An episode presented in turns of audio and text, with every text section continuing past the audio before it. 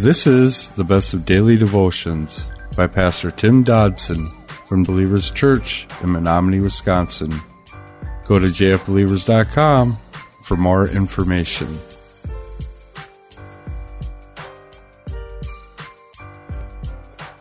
John chapter 4, journey on in the story because Jesus was not just stopping here by offering her some sort of better glass of water. So let's read on. Verse 16 Jesus said to her, Go call your husband and come here. And the woman answered, I have no husband. And Jesus said to her, You said, Well, I have no husband. For you have had five husbands, and he whom you now have is not your husband. This you have said truly.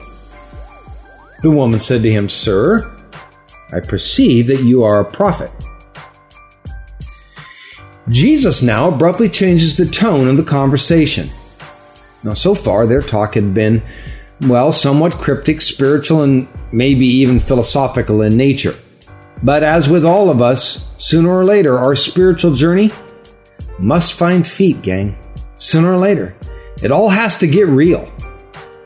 And it was clear that before this woman could have this eternal water, she had to understand her thirst. A thirst which cause, which was caused by a fallen nature. Thirst caused by sin. Now it's important to note here that Jesus already knew all about her. He had in fact known her well before she was even born. He knew every sin she had ever committed. And yet, there he stood just the same. He had not abandoned her. She was not simply written off, and thankfully, neither is any of us. The journey to this water was not and is not through effort or work. No, it comes through the acknowledgement of sin, through the concession and perhaps even the confession that I am a sinner, that you are a sinner. Now, Jesus knew this about this woman. He knows it about you. Did she understand? Do you? Only those who know themselves to be lost can be saved. Please notice that Jesus didn't handle this situation with a sword, but rather with a scalpel. Gently and carefully, he brought her sin into the light of day. She had to turn the corner from understanding the want for this water to the need for this water. And Jesus does what he does for all of us. He brought her to the threshold. But now, now it was her move. Verse 20. Our fathers worshipped in this mountain, and you Jews say that in Jerusalem is the place where people ought to worship. Now, realizing finally that Jesus was speaking of spiritual things, the thoughts of this woman began to turn toward the sacred and divine yet still only within the context of her understanding. Hers was one of religion and process, for she knew nothing about redemption and relationship. She was like the individual today who suddenly realizes his or her life is messed up and thinks, oh, well, I, I better go to church. I better get right with God. But the answer was not in religion, just as ours is not. After all, religion will not solve the problem for anyone. Ritual will leave you as empty as it has for all of its followers over hundreds of years. What you need, what I need, is more than just to feel okay. We must have forgiveness and relationship with God. We must have restoration. Now, religion, it certainly has been Satan's most successful blinder throughout the years. One, to keep people pacified and fixated upon self renovation and jumping through the hoops. Maybe Karl Marx was not so far off when he said, religion is the opiate of the people. Now, this woman herein launches into a coffee talk conversation about religion with this stranger she met, well, at the proverbial bus stop in her life. There are many who carry on such conversation with you. And they will talk religion, mostly so that you won't talk Jesus. They will speak of church and silly theological inconsequentials to keep you from bringing up the matter of Jesus and being born again. They'll dance all around the parameters to avoid the ish- heart of the issue. But Jesus, Jesus was not so easily sidetracked. Verse 21, he goes on, Jesus says to her, Woman, believe me, the hour is coming when neither in this mountain nor in Jerusalem will you worship the Father. Now, Jesus prophetically spoke of a time in which the people would no longer need to go to some location, some place to find God. He would instead reside inside each one of us.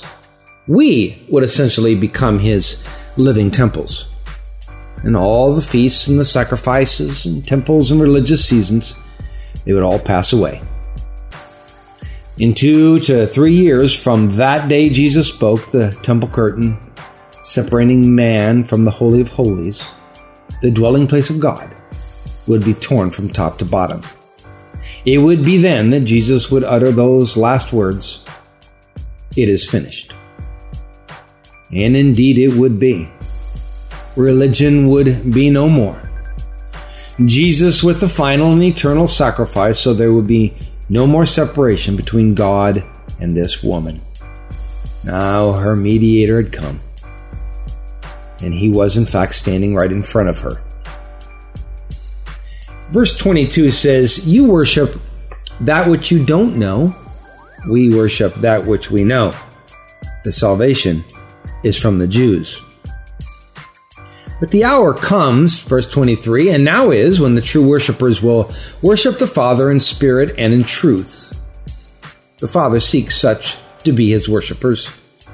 God is spirit, and those who worship him must worship in spirit and in truth. Notice the phrase worship God in spirit and truth. That's important in our emotion based greater church today.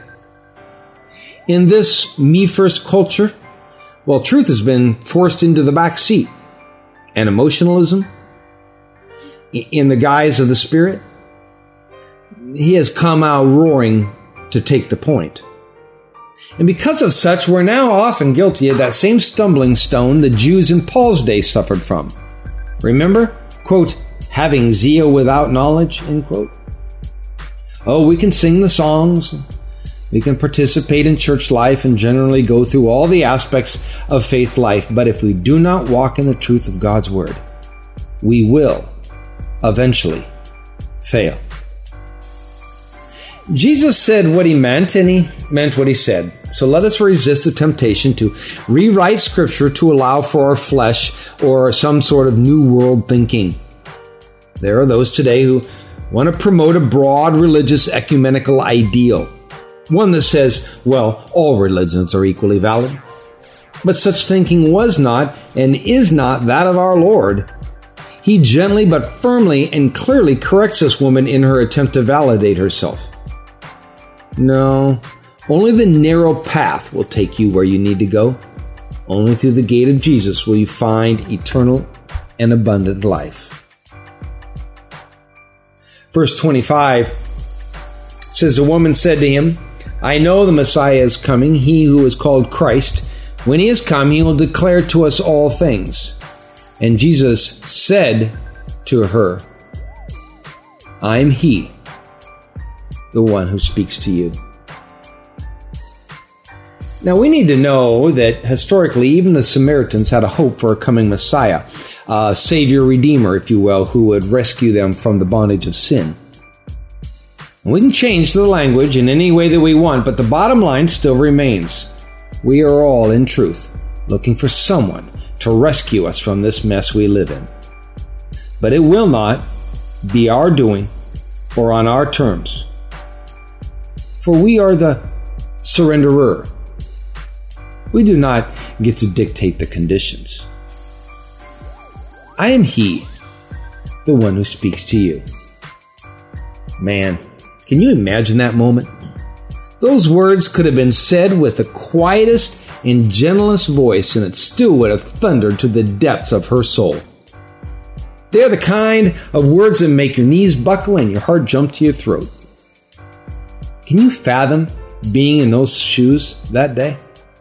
Can you fathom being in those same shoes one day before the Lord? You know, the day when the one who stands before you says, I who speak to you am He. Now, please note the original language does not contain the word He. The strictest rendering of His words would be as follows I am is speaking to you. In this, Jesus took upon himself one of the clearest names of God the name I am.